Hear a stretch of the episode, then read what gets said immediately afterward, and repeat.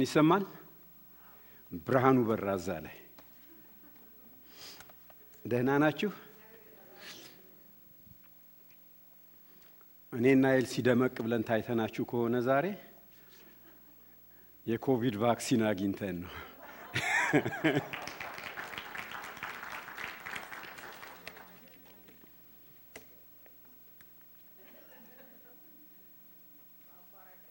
በአቋራጭ በሷ በኩል በቤተሰብ ይቻላል ተባለ። እንግዲህ ወይ ከደህና ተወለድ ወይ ከደህና ተጠጋ የሚባለው አይደለም።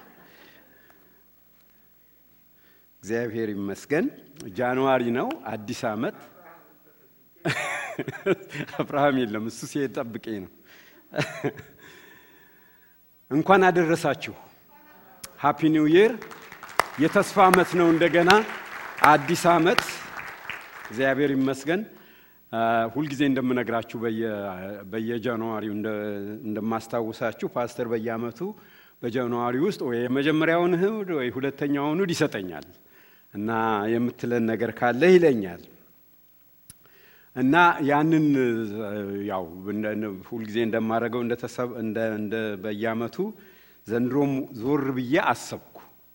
የሰጠኋችሁ ምን ምንድን ነበረ? በየዓመቱ መጀመሪያ ላይ ጥቅስ ሰጣችኋለሁና እስቲ እንደው ወደ ኋላ ትንሽ ተመልሼ ያልኩና ከሁለት መቶ ከ twenty seventeen ጀመርኩ። በ twenty seventeen ላይ ኤርምያስ 29 11 ነበር የሰጠኋችሁ። ለእናንተ የማስባትን ሐሳብ እኔ ያውቃለሁ ፍጻሜና ተስፋ እንዲሰጣችሁ ዘንድ የሰላም ሐሳብ ነው እንጂ የክፉ ነገር አይደለም። ከዛ በ twenty eighteen ደግሞ ዕብራውያን 13 21 ነበር የሰጠኋችሁ። የሰላም አምላክ በኢየሱስ ክርስቶስ በኩል በፊቱ ደስ የሚያሰኘውን በእናንተ እያደረገ ፈቃዱን ታደርጉ ዘንድ ፍጹማን ያድርጋችሁ የሚለውን ነበረ። በ twenty nineteen ደግሞ ሰቆቃው ኤርምያስን ነበር የሰጠኋችሁ። ሶስት ሀያ ሁለት ያልጠፋ ነው ከእግዚአብሔር ምሕረት የተነሳ ነው ርኅራሄው አያልቅምና ማለዳ ማለዳ አዲስ ነው ታማኝነትህም ብዙ ነው። ይሄ ጥቅስ እንደውም በቃ በጣም ነሽጦኝ ነበረ። በዚሁ ላይ ዘንድሮም ልቀጥል ብዬ አስቤ ነበረ። ምክንያቱም ያልጠፋ ነው ወገኖቼ፣ ከእግዚአብሔር ምሕረት የተነሳ ነው። ከእግዚአብሔር ምሕረት የተነሳ ተጠብቀን አዲስ ዓመት ተሻገርን። ያልጠፋ ነው ከእግዚአብሔር ምሕረት የተነሳ ነው። የእግዚአብሔር ምሕረት ማለዳ አያልቅምና ማለዳ ማለዳ አዲስ ነው። በየዓመቱ አዳዲስ ምሕረት አለው ማለት ነው እግዚአብሔር እና በዚህ ላይ ያልሰብክም አሁን ሌላ ጥቅስ አለኝ።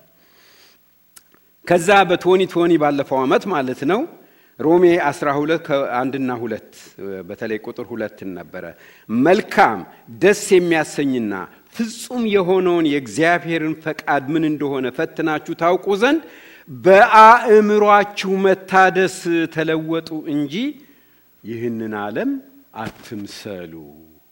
እና ከዚህ ጋር አያይዤ የነገርኳችሁ አንድ ነገር ትዝ ይለኛል። ቶኒ ቶኒ ስለሆነ ይህ ዓመት የትኩረት ጥራት አለ አይደለም፣ የራእይ ጥራት ዓመት ነው ብያችሁ ነበረ እና ዓመቱ እኔ የራእይ ጥራት ብዬ እኔ ሳስተምር በዚህ አይነት መንገድ እንጠራለን ብዬ አልነበረ የሚያሰብኩት። እግዚአብሔር ግን ኢዮብ ምንድን ነው የሚለው? እግዚአብሔር በአንድ ነገር ወይ በሌላ ይናገራል፣ ሰው ግን አያስተውልም ይላል እና እግዚአብሔር ባላሰብነው መንገድ ባልጠበቅነው ሁኔታ ትኩረታችንን እንድናጠራ ነው ያደረገን። በእውነት በዚህ ዓመት በዚህ ሁኔታ አልፎ ትኩረቱን ማጥራት ያልቻለ በጣም ጥቂት ሰው ነው። ፕራዮሪቲያችን ምን እንደሆነ አሳወቀን አይደለም? ቅደም ተከተላችንን እንድናስተካክል ይሄ ያለን የሰራንበት ራሳችንን ያከበርንበት እንደው ይበልጥብኛል ያልነው ሁሉ ከፊታችን እንክትክት እያለ ሲወድቅ አየ ነው እና ልዩ በሆነ መንገድ እግዚአብሔር ትኩረታችንን አጠራው ማለት ነው። ለዚህ ዓመት ደግሞ እግዚአብሔር ቃል ሰጠኝ ለቶኒ ቶኒ በ twenty twenty one ላይ የሰጠኝ እግዚአብሔር የመግቢያ ቃሌ ምንድን ነው መሰላችሁ? አንደኛ ተሰሎንቄ ምዕራፍ አምስት ከቁጥር 16 እስከ 18 ሁልጊዜ ደስ ይበላችሁ፣ ሳታቋርጡ ጸልዩ፣ በማናቸውም ሁኔታ አመስግኑ፣ የእግዚአብሔር ፈቃድ በክርስቶስ ኢየሱስ ለእናንተ ይህ ነውና። devotion ስናደርግ ባለፈው ጊዜ ከኤልሲ ጋር ቤት ውስጥ ይሄ ቃል መጣ። ይሄ ቃል መምጣት ብቻ ሳይሆን በቃ በስልክ ከኛ ጋር devotion ያደረግ ነበረ ወንድሟም እና alive ሆነ በቃ በህይወታችን።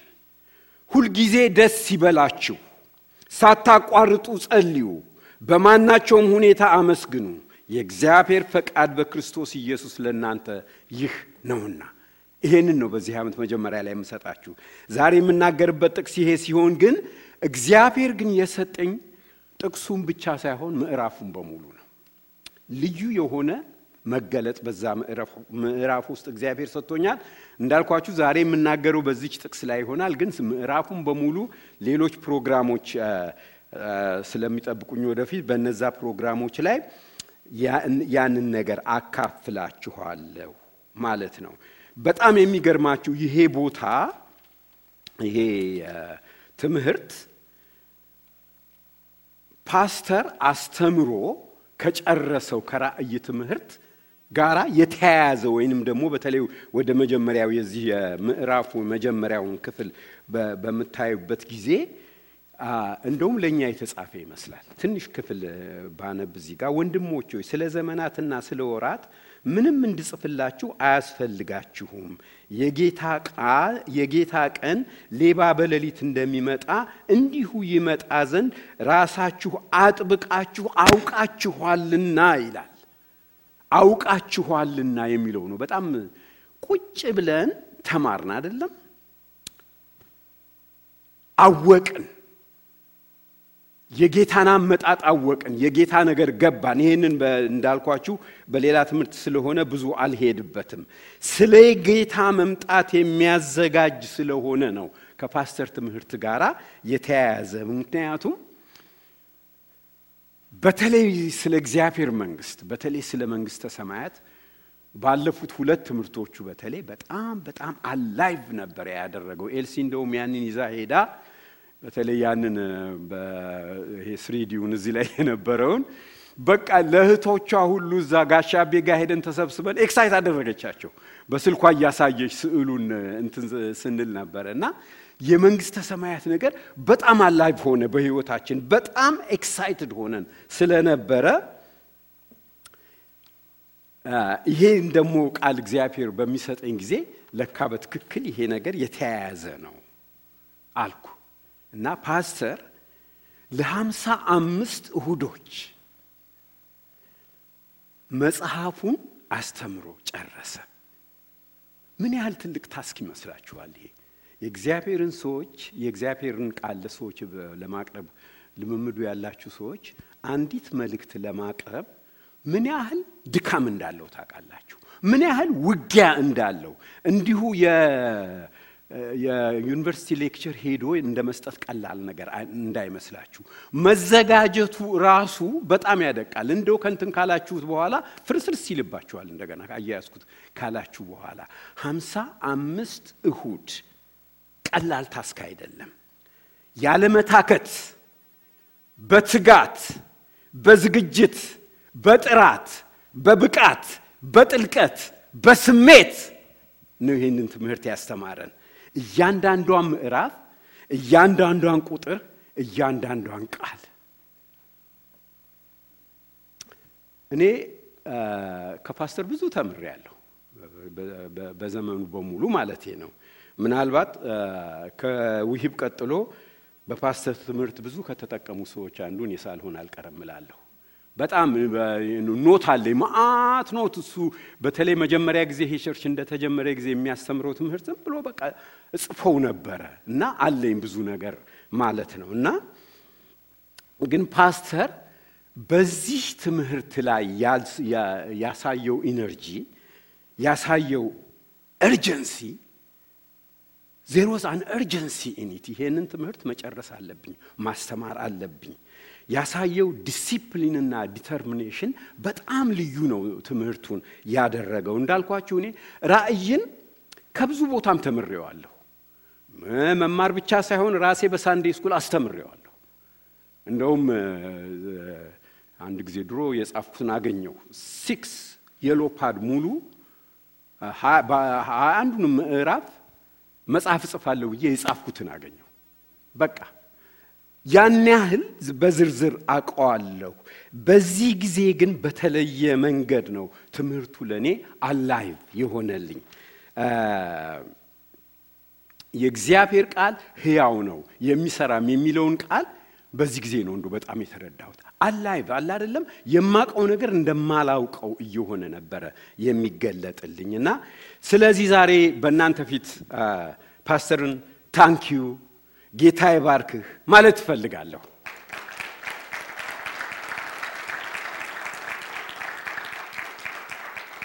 ለዚህ ደግሞ የእግዚአብሔርም ቃል ይደግፈኛል። የእግዚአብሔር ቃል ዛሬ ከማስተምራችሁ በተለይ እዚህ ላይ እኔ የጻፍኩት ከአዲሱ መደበኛ ትርጉም ነው እና ምን ይላል ቁጥር 12 ላይ ይሄ ምዕራፍ አምስት አንደኛ ተሰሎንቄ እንግዲህ ወንድሞች ይላል በእናንተ መካከል በትጋት የሚሰሩትን በጌታም የበላዮቻችሁና መካሪዎቻችሁ የሆኑትን እንድታከብሯቸው እለምናችኋለሁ።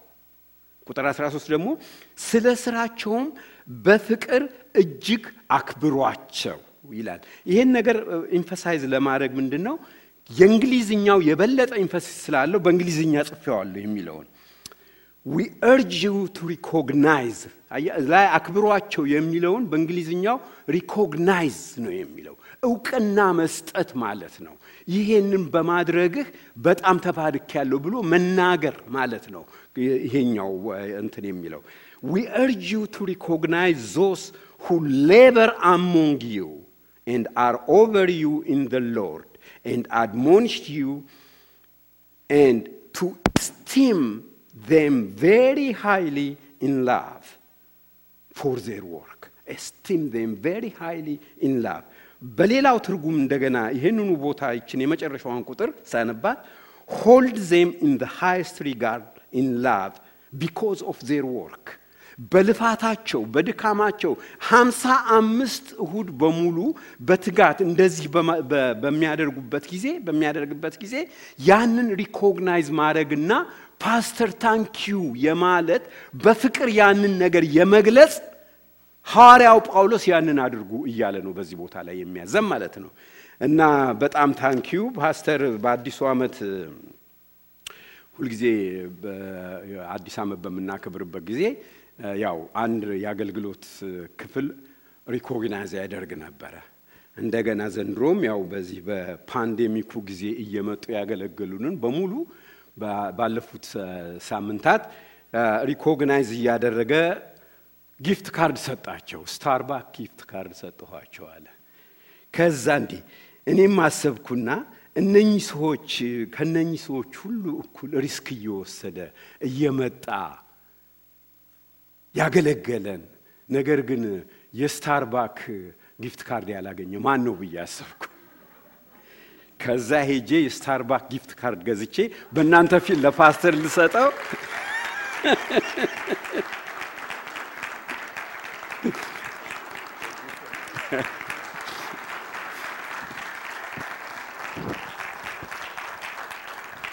ያስፈልገዋል አይደለም?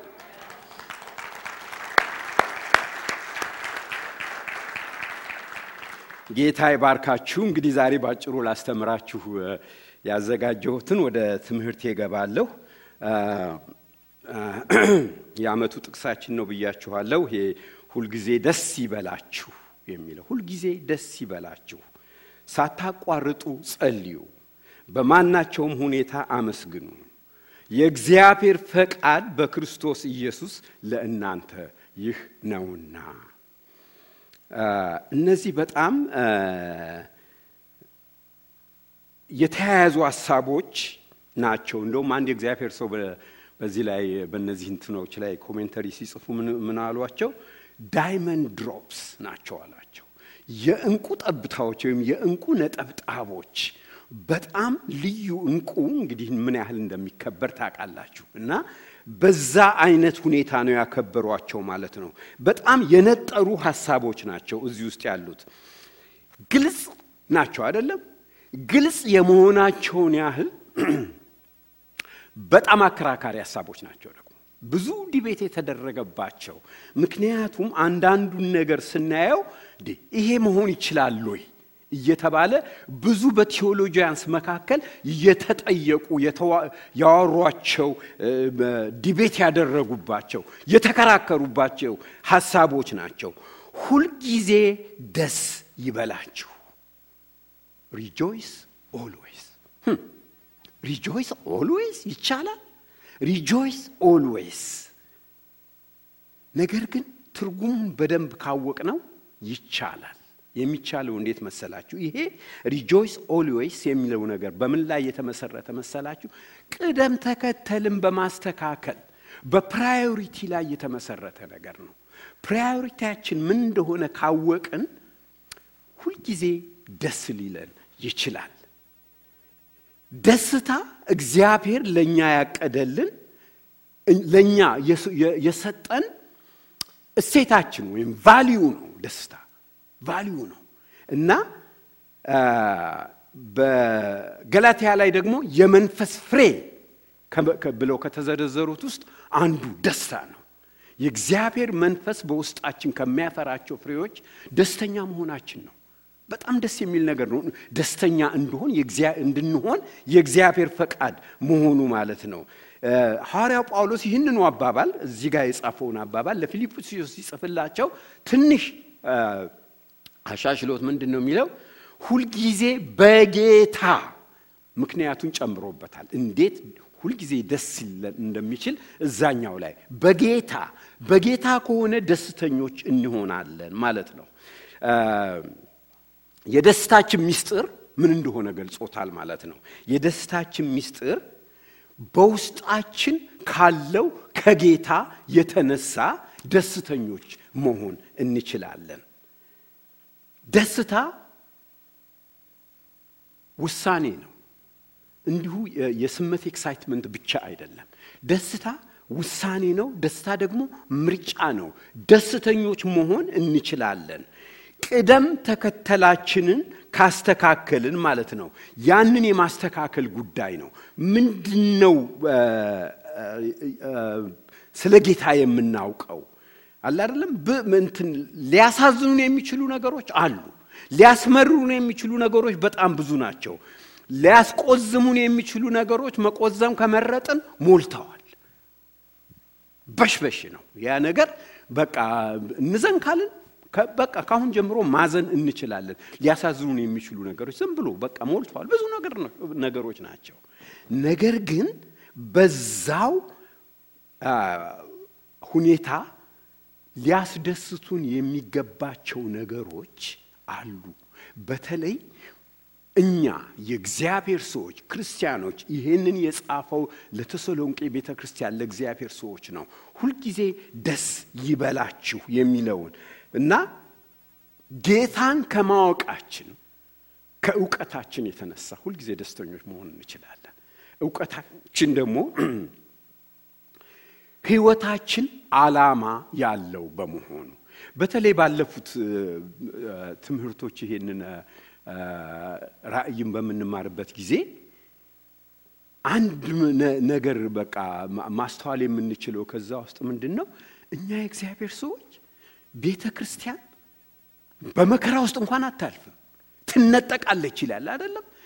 በቃ ከዛ ሁሉ ጣጣ ከዛ ሁሉ በጽዋ ሞልተው ከሚመጡ ቁጣዎች፣ በመለከት ከሚመጡ ቁጣዎች፣ በምንድን ነው በታሰረ ማህተም አሁን ያሉ ማህተሙ ሲፈታ ከሚመጡ መከራዎች ሁሉ እኛ አምልጠናል፣ ተጠብቃችኋል ይላል። ያ ብቻ ወገኖች ሆይ ሊያስደስተን ይገባል። እኛ ጌታ ኢየሱስ ክርስቶስ መጥቶ ይወስደናል የሚለው ትልቁ ተስፋችን ሐዋርያው ጳውሎስ ለቲቶ ሲጽፍለት ምንድን ነው የሚለው? የተባረከው ተስፋ ይለዋል። ያ የተባረከውን ተስፋ በማሰላሰል ብቻ ሁልጊዜ ደስ ሊለን ይችላል።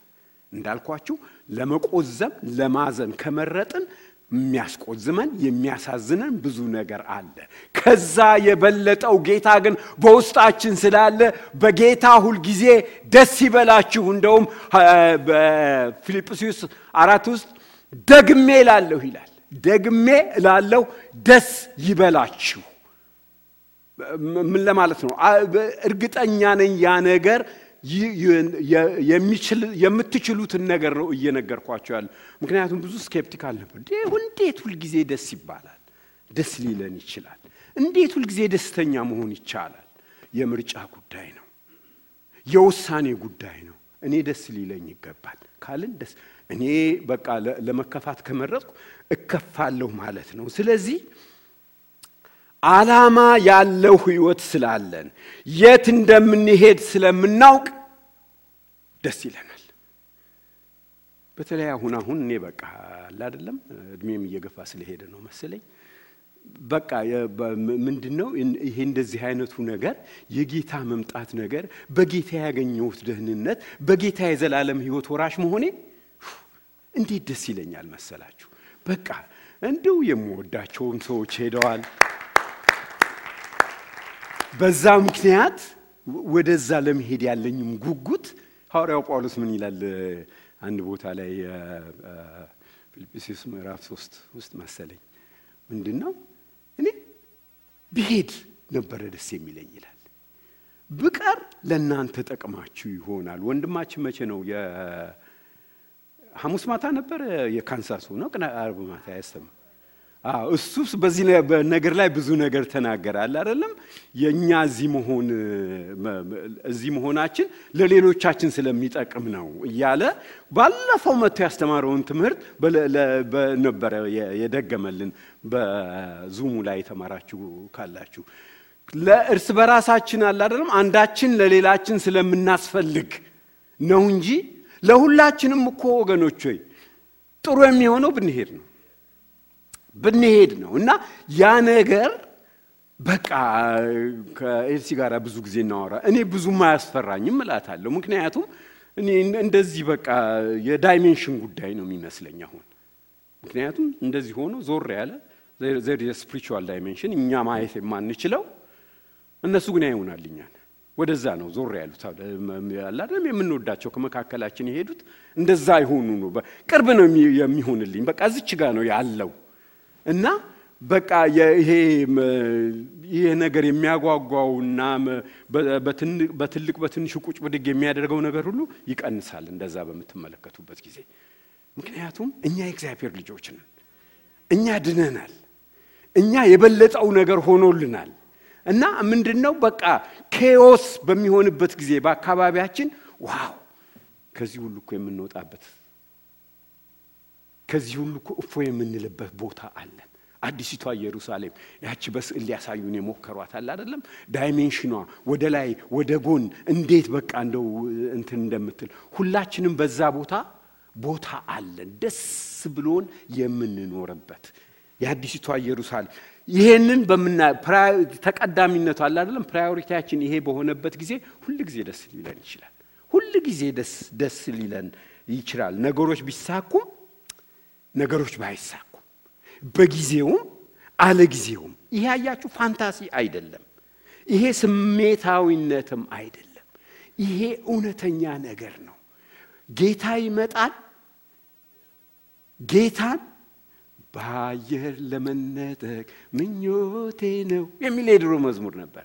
በአየር ለመነጠቅ ዝግጁ ነኝ፣ ከዓለም አይደለሁም የጌታ ነኝ ምትል የእህታችን የጥሩ ነሽ ይመሩ መሰለኝ። እንግዲህ እሺ፣ አንቺም ለእሷ ስጫት፣ እኔም በባለቤት እየተጣላ ነው። መዝሙሩ ግን እውነት ነው። ዋናው ነገር እሱ ነው። መዝሙሩ እውነት ነው እና አንዳንድ ሰዎች ምንድን ነው እንደው አጋጥሟችሁ ከሆነ በጣም ትልቅ እናንተ ታዩና ትላላችሁ የሆነባቸውን የደረሰባቸውን እንደው እንትን በምትሉ እነሱ ግን ደስተኞች ናቸው።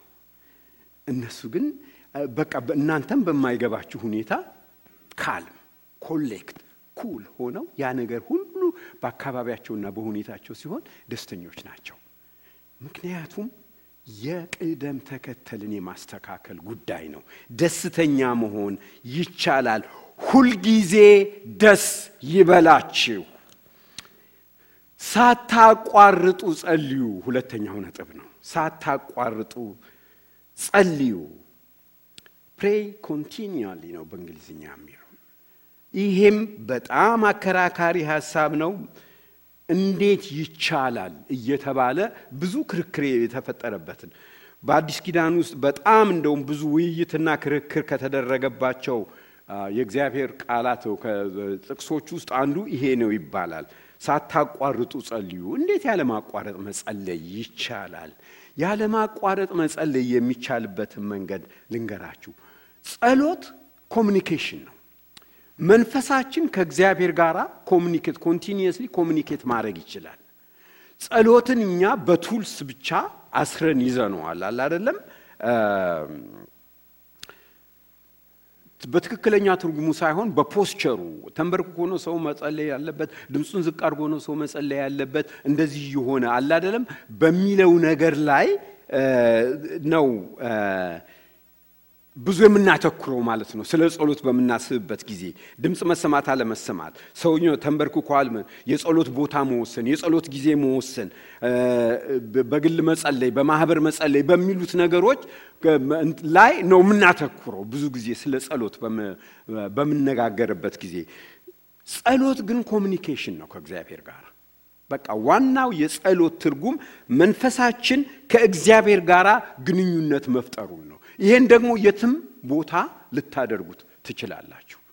እየሰራችሁ ልታደርጉት ትችላላችሁ። በቃ አለ አይደለም እንትን ማድረግ እንደውም አንድ በሀሳቤ አንድ ነገር ትዝ አለኝ።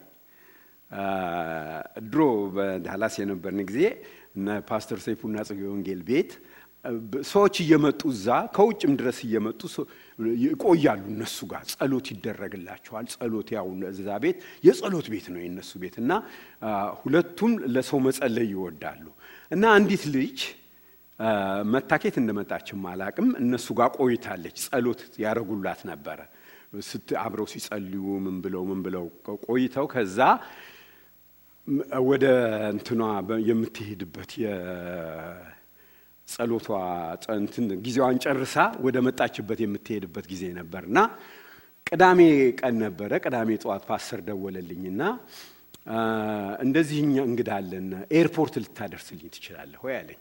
እሱ ስብሰባ እንደዚህ ስላለኝ እንትን off ከሆንክ እባክህ airport አደርስልኝ አለኝ። okay አልኩትና ሄጄ pick ወደ airport ይዣት እሄዳለሁ። ስሟን እንኳ ትዝ አይለኝም አሁን ልጅቷ እና ከዛ እየሄድን በመኪና ውስጥ እያለን እስቲ ጸልይልኝ አለችኝ። okay እንግዲህ ያው ጸሎት እጸልይልሻለሁ። መኪና እንግዲህ አይኔን ጨፍኜ አይሆንም። ስለዚህ እያየው ጸልይልሻለሁ ብዬ መጸለይ ጀመርኩ፣ እየነዳሁ ማለት ነው። እሷ ጸሎት ላይ እኔ የከረመችው በጸሎት ተቀጣጥላለች። በቃ አንድ ጊዜ ጸሎት ሲጀምር እኔ እሷ በቃ እንትን አለች፣ off ሆነች። በቃ ትጮኋለች፣ በልሳን ትጸለያለች። እንትን አሁን ደግሞ እንትኑ ብቻ ሳይሆን መጸለዩ ብቻ በድምፅ ብቻ ሳይሆን በሰውነቷ መጸለይ ጀመረች። እጇን ትጭናለች እኔ ላይ፣ እኔ ደግሞ ለመንዳት እንደዚህ እያልኩ በቃ እንትን የእውነት አስቸገሪ። ምክንያቱም ሰው እጁን ሲጸለይ ላያችሁ ላይ ደግሞ እንግዳ ነች ልጅቷ። ኦፌንድም ማድረግ አልፈልግም። አሜን እያልኩ እጇን እንደዚህ ገፋለሁ ለማየት እንትን ነው። እሷ ግን በቃ እንትን እያደረገችኝ እንደዚሁ አሁን በሀሳቤ መጣ ትዝ እና ጸሎት እንዳደረግ ነው ይሆናል አይደለም። ሳታቋርጡ ጸልዩ የሚለው ነገር ግን እንደዛ አይነቱን ጸሎት ብቻ አይደለም የሚናገረው። ከእግዚአብሔር ጋር በመንፈሳችን የምናደርገውን communication ነው። ያንን communication ደግሞ ሁልጊዜ ልናደርገው እንችላለን። ምንም እየሰራ ምንም እያደረግን ከእግዚአብሔር ጋር communication ሊኖረን ይችላል። ክርስቲያን ሊጸልይ በመንፈሱ ከእግዚአብሔር ጋር ሊገናኝበት የማይችል ሁኔታ ውስጥ ራሱን ማግኘት የለበትም። ሁልጊዜ ቤትም ቦታ ብንሆን በመንፈሳችን ከእግዚአብሔር ጋር ኮሚኒኬት ማድረግ የምንችልበት ሁኔታ ውስጥ መሆን አለብን ማለት ነው። ክርስቲያን መጸለይ የማይችልበት ሁኔታ መቼ መሰላችሁ? ኃጢአት በመስራት ላይ ባለበት ጊዜ ነው። ኃጢአት እየሰራን ከእግዚአብሔር ጋር ኮሚኒኬት ልናደረግ አንችልም። እየሰረቀ እባክህ ጌታ ሆይ ሰውረኝ እንደው ሰው እንዳያይ ማለት አይቻልም አይደለም ወይ ደግሞ እየዋሸ እንደው ጌታ ሆይ አታጋልጠኝ እንደው እነዚህ ዝሙት እየፈጸመ ጌታ ሆይ ኤች አይቪ እንዳይዘኝ ብሎ መጸለይ የሚቻል ነገር አይደለም። አለ አይደለም ራሳችንን ከእግዚአብሔር አውድ ከእግዚአብሔር presence ውስጥ አውጥተን ከእግዚአብሔር ጋር ያለን communication የዛን ጊዜ ተቋርጧል። በኃጢአት ላይ በምንሆንበት ጊዜ ከእግዚአብሔር ጋር ኮሚኒኬሽን የለውም። እግዚአብሔር ከኃጢአት ጋር ግንኙነት የለውም። ስለዚህ በዛን ጊዜ እግዚአብሔርን ምንም ብንለው ምንም ኃጢአት ከሰራን በኋላ ተመልሰን ንስሐ ስንገባ ያ ሌላ ነገር ነው፣ ስንጸጸትና ንስሐ ስንገባ። ነገር ግን በኃጢአት ውስጥ ከሆንን ከእግዚአብሔር ጥበቃ ውስጥ ራሳችንን አውጥተናል ማለት ነው እና በዛን ጊዜ ከእግዚአብሔር ጋር ኮሚኒኬት ልናደርግ አንችልም። ሳታቋርጡ ጸልዩ የሚለው እንግዲህ የእግዚአብሔር ሰዎች ሳናቋርጥ ከእግዚአብሔር ጋር ኮሚኒኬት ማድረግ እንችላለን እና መጠንቀቅ ደግሞ ያለብን ከእግዚአብሔር ጋር ኮሚኒኬት ማድረግ በማንችልበት ሁኔታ ውስጥ ራሳችንን መክተት የለብንም። መጠበቅ አለብን ከዛ ሁኔታ ማለት ነው። ከዛ ሁኔታ ራሳችንን ከጠበቅን ልንገራችሁ፣ የትም ቢሆን የት ከእግዚአብሔር ጋር ኮሚኒኬት ማድረግ እንችላለን። መንፈሳችን ኮሚኒኬት ማድረግ ይችላል። ሶስተኛው በማናቸውም ሁኔታ አመስግኑ። ይሄ በዚህኛው ትርጉም ላይ ካነበባችሁት ትንሽ እንትን ይላል። ሁልጊዜ ምንድን ነው የሚለው? በሁሉ አመስግኑ ነው የሚለው። ይሄ የመደበኛው የድሮ ትርጉም በዚህ በአዲሱ ትርጉም ግን በአዲሱ መደበኛው ትርጉም በማናቸውም ሁኔታ አመስግኑ ነው የሚለው። በሁሉ አመስግኑ የሚለው ትንሽ አንዳንድ ማመስገን የማንችልበት ነገሮች አሉ። ግን በነዛ ውስጥ ሁኔታ እንትን በምናልፍበት ጊዜ እንኳን ሁኔታችን የማመስገን ሊሆን ይችላል ማለት ነው። የ King James version ኑ in everything give thanks ነው የሚለው። ግን NIV ው እንትን ብሎት አሻሽሎት give thanks in all circumstances ያኛው ነው ትክክለኛ ትርጉም መሆን የሚችለው። የእግዚአብሔርን ቃል ሲተረጉሙ አዳዲስ እንትን ስለሚያገኙ ያሻሽሉታል ማለት ነው እና በማናቸውም ሁኔታ ሁኔታው ነው። በሁኔታው ውስጥ ሆነን እግዚአብሔርን ማመስገን እንችላለን ማለት ነው።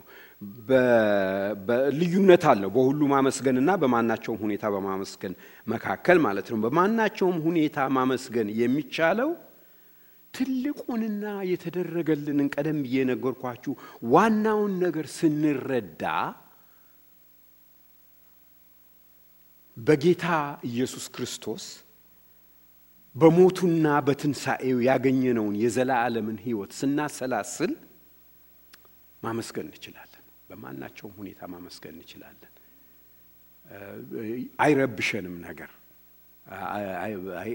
የኔን ነገር ይላሉ ጋሻቤ የኤልሴ አባት ማለት ነው። አንዳንድ ነገር ሲበላሽ አልስተካከለ ያልተስተካከለ ነገር ሲያጋጥማቸው በፍጹም እንትን አይልም። አይ እንግዲህ እግዚአብሔር የኔን ነገር ያለ ተአምር አታደርገውም ማለት ነው ይላሉ። ተአምር ነው የሚጠብቁት ማለት ነው። ያ ነገር እንዲስተካከል እሳቸው ተአምር ይጠብቃሉ እንጂ በዛ ነገር ልባቸው አይወርድባቸውም።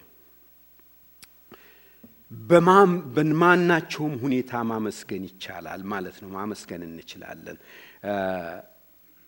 ስናስበው ኬት ምስጋናችንን ማመስገን የምንችለው ሁልጊዜ ወደ ኋላ ተመልክተን ወደ ኋላ አይተን ኬት እንደመጣን በምናስብበት ጊዜ እግዚአብሔርን የምናመሰግንበት በጣም ብዙ ነገር ይበዛልናል። ኤፌሶ ምዕራፍ ኤፌሶ ምዕራፍ ሁለት ላይ መጀመሪያው ምንድን ነው? በበደላችሁና በኃጢአታችሁ ሙታኖች ነበራችሁ የሚለው በበደላችሁና በኃጢአታችሁ ሙታኖች ነበራችሁ እና ዝቅ ብሎ ቁጥር ስምንት ላይ ይመስለኛል ጸጋው በእምነት አድኗችኋል የሚል ቃል አለ እና የሞትነው ሰዎች ላይ በቁጥር አንድ ላይ ሙታን ነበራችሁ የተባልነው ሰዎች ዝቅ ብሎ ጸጋው ግን በእምነት አድኗችኋል፣ ድናችኋል። ስለዚህ እግዚአብሔርን የምናመሰግንበት ምክንያት ያ ብቻ ይበቃል። የዳን ሰዎች ነን። በጌታ በኢየሱስ ክርስቶስ ደህንነትን ያገኘን ሰዎች ነን። ስለዚህ ቅድም አንድ መዝሙር እዚህ ላይ ነበረ፣ እዚህ ደርሳለሁ ብዬ አስቤ አላውቅም ነበር የሚል መዝሙር ነበረ ያዘመር ወንድማችን። ምክንያቱም ብዙ ሁኔታዎችን አልፈን ነው እዚህ የደረስነው እያንዳንዳችን አይደለም ዞር ብለን ግራቲቲዩድ ካለን እግዚአብሔር እንዴት አድርጎ ነው እኛን እዚህ አምጥቶ ዛሬ እዚህ ቦታ በእንደዚህ አይነት ሁኔታ ውስጥ ቁጭ ብለን እግዚአብሔርን ለማምለክ ይህ ነገር ሁሉ የተሳካልን። ግማሾቻችን እኮ መቅረት የሚገባል መሞት የሚገባል መረሳት የሚገባል። ምናልባት ከኛ የተሻሉ ከኛ ጥሩ የሆኑ ሰዎች ዝም ብለው የቀሩ ሌላ ቦታ አሉ። እና ኬት እንደመጣን ኬት እንደተነሳን በምናስብበት ጊዜ አንዳንድ ጊዜ ድሮ ድሮ እንትን የሚያናድዱ ምንድን ነው ይሄ የሶስተኛው ዓለም politician መሆን ነው። እዛ በስንት ግፍ በስንት መታሰር የነበርን ሰዎች ልክ አሜሪካ ስንደርስ ፖለቲካውን criticize ማድረግ እንጀምራለን። ይሄ ደግሞ በዚህ ምርጫ እንደዚህ ሆኑ። ምርጫ ከሌለበት ሀገር መተን እዚህ ምርጫውን እንትን እናደርጋለን አለ አይደለም። እና አንዳንድ ጊዜ ወደ ኋላ ዞር ብለን ከየት ነው የመጣ ነው የሚለው ነገር በጣም ያስፈልገናል። አለዛ ሙልቅቅ እንላለን በአንድ ጊዜ ነገሩ ሁሉ በቃ እንትን ይሆናል እና ከተሻለ ነገር መተን እዚህ እንዳለን ወይንም ደግሞ የተሻለ ነገር እንደጎደለብን አድርገን ነው ራሳችንን የምናቀርበው። when we know that ሁላችንም እያንዳንዳችንም በምናይ ጊዜ እግዚአብሔር እንዴት እዚህ አደረሰኝ፣ እንዴት ከዛ ቦታ ወጣሁ። እንደው ሁልጊዜ እንትን ለኤልሲ እነግራታለሁ። ከዛ ካደግንበት ወስጄ ያሳየኋት ተወልጄ ያደግኩበትን ሰፈር ኢትዮጵያ ሄድን ጊዜ እና ከዛ ሰፈር የወጣ ብዙ ሰው የለም አለ አይደለም።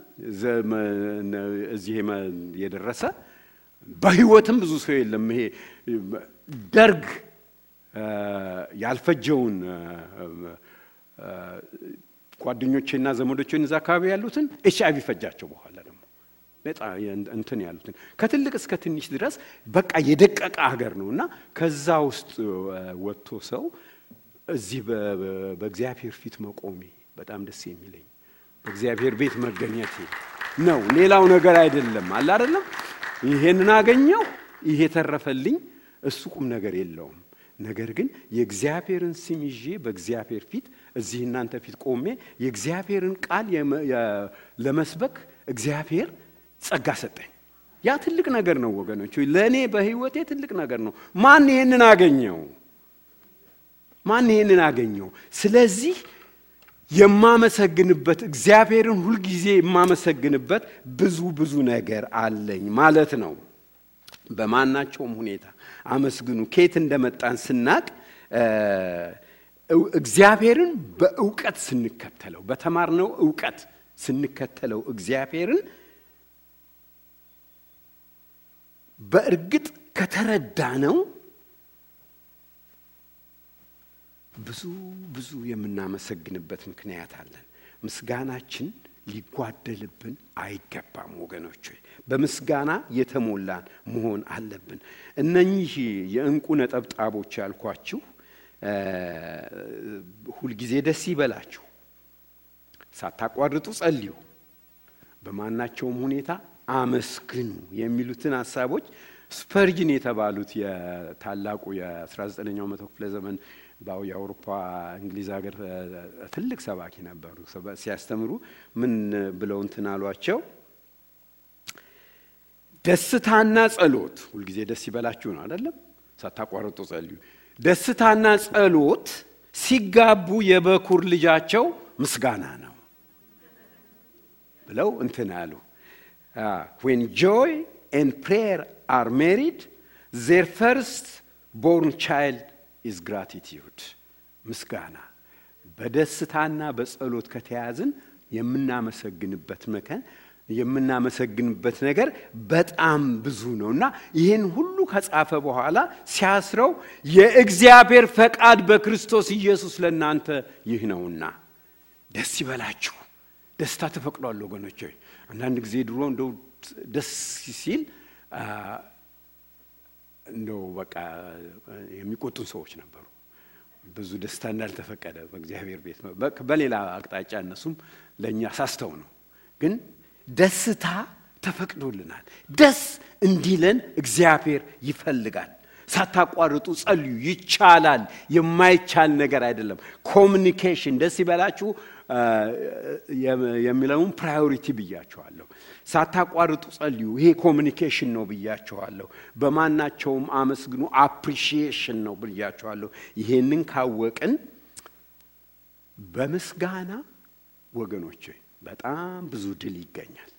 የድሮ መዝሙር ነበር፣ በምስጋና ድል ይገኛልና የሚል ጌታ ይባርካችሁ። ጌታ የሰጠኝ እንግዲህ ይሄንን ነው። ይህንን ይዛችሁ ሂዱ። ተነስተን እንጸልያለን። ታንኪዩ አስቱ። ተነስተን እንጸልይና እንጨርሳለን። ጌታ ይባርካችሁ።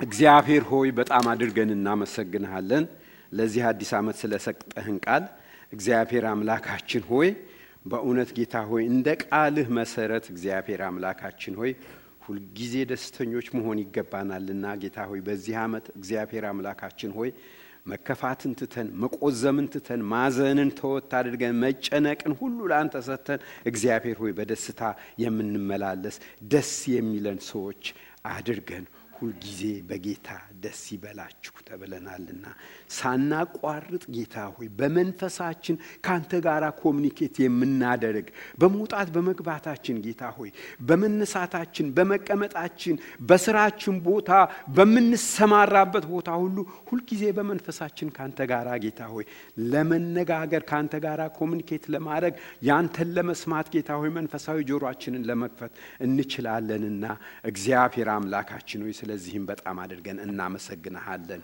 በሁሉ የማመስገን በሁሉ ነገር በሁሉ ሁኔታ የማመስገንን እግዚአብሔር ሆይ ይሄንን ስጦታ ይሄንን ነገር በውስጣችን ጌታ ሆይ እውን እንድታረገው አመስጋኞች እንድንሆን ጌታ ሆይ የተቀበልነው የበዛልንን ቁጭ አድርገን ባነሰብን ሁልጊዜ በቃ የምንጨነቅ የምንጣበብ መሆናችን ቀርቶ ጌታ ሆይ ስለበዛልን ነገር እግዚአብሔር አምላካችን ሆይ ስለተትረፈረፈልን ነገር በእውነት ደግሞ በጣም ብዙ ነገር አለን፣ በጣም ብዙ ነገር በስቷልና እግዚአብሔር አምላካችን ሆይ አመስጋኞች እንሁን።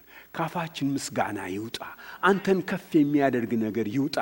ተትረፍርፎ ከውስጣችን የሚወጣው እግዚአብሔር አምላካችን ሆይ ምስጋናችን ይሁን። ጌታ ሆይ የአመስጋኞችን ይሁን። እኛ የምስጋና ሰዎች ነን። እግዚአብሔር አምላካችን ሆይ የምናመሰግንበት በጣም ብዙ ብዙ ብዙ ነገር ስላለ ምስጋናችን ጌታ ሆይ ይቺ ቤተ ክርስቲያን በማመስገኗ ትታወቅ። በዚህ ዓመት እግዚአብሔር ሆይ ከዚህ ቤተ ክርስቲያን ውስጥ ጌታ ሆይ ምስጋና ከፍ ብሎ ወደ አንተ እንዲወጣ እግዚአብሔር ሆይ እንጠይቀሃለን።